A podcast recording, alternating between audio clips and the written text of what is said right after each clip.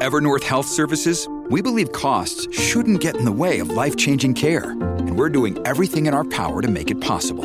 Behavioral health solutions that also keep your projections at their best? It's possible. Pharmacy benefits that benefit your bottom line? It's possible. Complex specialty care that cares about your ROI? It's possible. Because we're already doing it. All while saving businesses billions. That's Wonder made possible. Learn more at evernorth.com/wonder.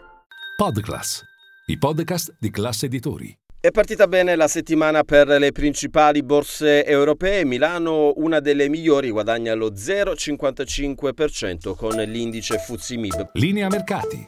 In anteprima, con la redazione di Class CNBC, le notizie che muovono le borse internazionali. Protagonisti sono i titoli bancari, c'è Unicredit che guadagna circa il 2,6%, acquisti anche su Biper e Banco BPM. Un titolo invece ha registrato forti vendite, parliamo di Telecom Italia, cede il 6,2 in eh, chiusura, titolo più venduto sin eh, da metà mattinata e tutto questo arriva dopo un weekend molto intenso sono arrivate le offerte da parte del fondo americano KKR sulla rete, offerte che adesso andranno al vaglio delle CDA, ma sembra che ci sia ancora una distanza con le richieste del primo azionista, i francesi Vivendi, che hanno quasi il 24% della società di telecomunicazioni. È intervenuto in giornata anche il ministro dell'economia e delle finanze Giancarlo Giorgetti che ha detto in sostanza il governo eh, resta pronto ad intervenire. Sappiamo che nel